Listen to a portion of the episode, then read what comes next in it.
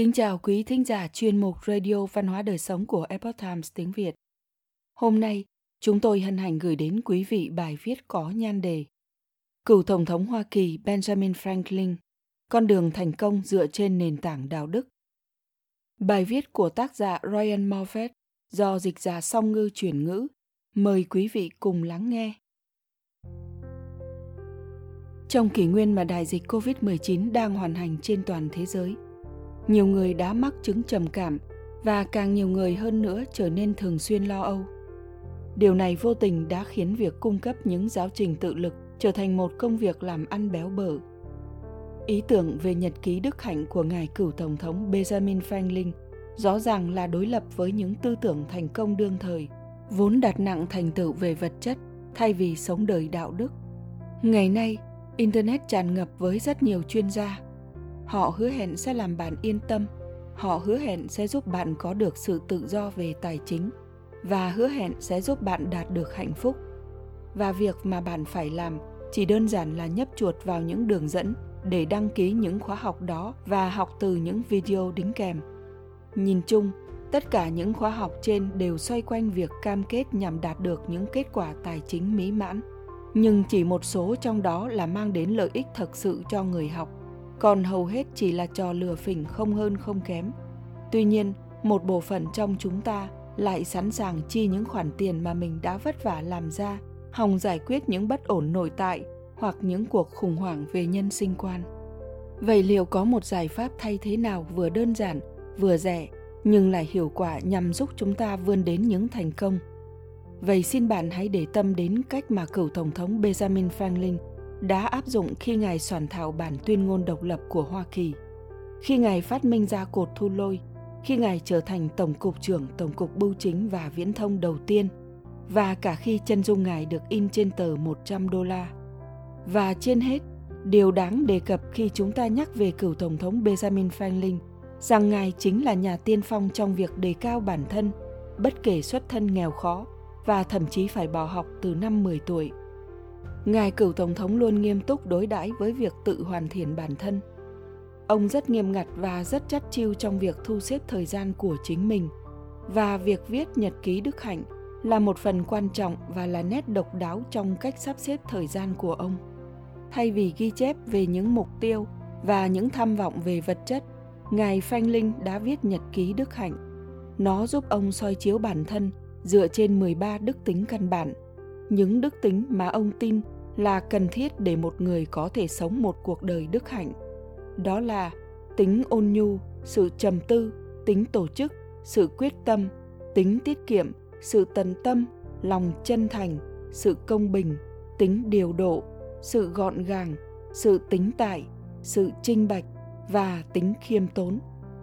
Ngài franklin đã chọn 13 đức tính trên, một phần vì chúng vừa vặn với một năm dương lịch khi nhân 13 với 4, ta được 52. Ngài cựu Tổng thống đã chui rèn một đức tính mỗi tuần và ông cho rằng những thành công vĩ đại mà ông có được phần lớn là nhờ việc theo dõi sự tiến bộ của chính mình về giác độ đạo đức. Điều làm cho phương pháp độc đáo này của ông trở nên thuyết phục là nó không chỉ giúp Ngài phan Linh sống một đời đức hạnh mà còn tạo nên tính cách và tư duy cần thiết để đạt được rất nhiều thành tựu trên rất nhiều lĩnh vực.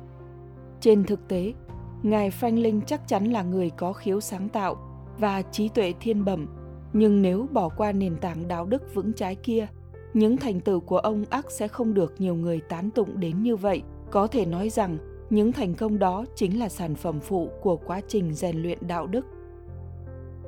Vòng tuần hoàn của đức hạnh Ý tưởng về nhật ký đức hạnh rõ ràng là đối lập với những tư tưởng thành công đương thời, vốn đặt nặng thành tựu về vật chất thay vì sống đời đạo đức. Nhiều người vẫn bám giữ lối mòn về tư duy, họ thường dốc lòng cố gắng hòng đạt được những thành công về vật chất, kể cả khi phải đánh đổi bằng đạo đức và sự liêm chính. Chính sự mất cân bằng trong cách sống này đã gây ra những khủng hoảng ở tuổi trung niên, điều thường gặp ở những người thành công ngày nay. Vậy thử hỏi điều gì sẽ xảy đến nếu chúng ta từ bỏ việc theo đuổi vật chất để bước đi trên con đường liêm chính của riêng mình và đồng thời bám sát những giá trị đạo đức vốn có. Có một nghịch lý là việc rũ bỏ một cách triệt để chủ nghĩa duy vật có thể là cách tốt nhất để đưa ta đến thành công về vật chất những thứ suy cho cùng cũng chỉ là sự bất tận trong hư vô, hay cũng chỉ là những mong đợi khiến ta héo mòn việc lập danh sách gồm các giá trị cá nhân, dựa trên niềm tin tôn giáo hoặc tâm linh của bản thân cho phép chúng ta nhìn rõ những vấn đề của riêng mình. Và ta sẽ rèn luyện được những phẩm chất cao quý khi ta thành thật với chính mình về những giá trị, những tiêu chuẩn cần thiết để có một cuộc đời đáng sống. Bằng cách đặt ra cho bản thân những tiêu chuẩn thay vì tùy tiện hành xử theo ý thích cá nhân chuỗi cơ hội dựa trên nền tảng đức hạnh sẽ xảy đến một người với phẩm chất tốt chắc chắn sẽ thu hút những người có đạo đức cao. Và thế là những cơ hội đòi hỏi sự đức hạnh sẽ lần lượt xuất hiện. Việc theo đuổi sự cao thượng hiển nhiên sẽ gặp phải muôn trùng gian khó. Vì không có điều cao quý nào là không đòi hỏi sự nỗ lực. Tuy nhiên, việc cố gắng để có một đời sống đức hạnh sẽ khiến tâm hồn ta cao quý. Và ngược lại, sự truy cầu những thứ bất chính sẽ chiêu mời những điều bất hảo.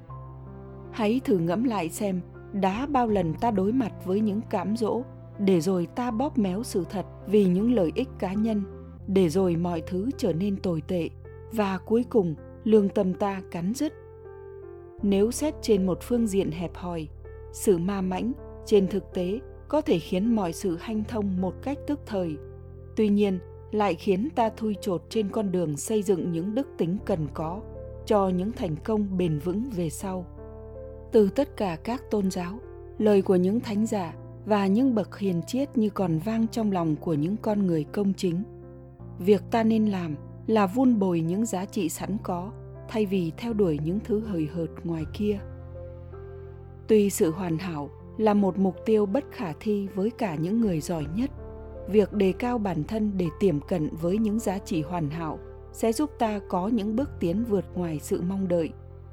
Ngài phanh linh chắc chắn đã nhận ra điều này khi ông viết những dòng sau trong cuốn từ truyền của mình. Dù bản thân chưa bao giờ đạt đến sự hoàn hảo mà tôi hằng mong mỏi, dù còn rất nhiều thiếu sót, tuy nhiên bằng nỗ lực, tôi đã trở thành một người tốt hơn và hạnh phúc hơn chính tôi trước đó.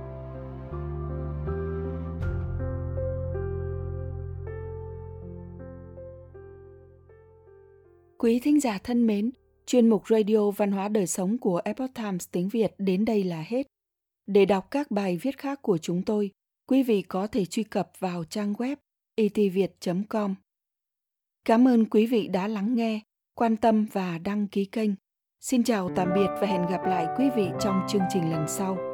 Kính chúc mọi điều bình an và tốt lành tới quý vị cùng người thân.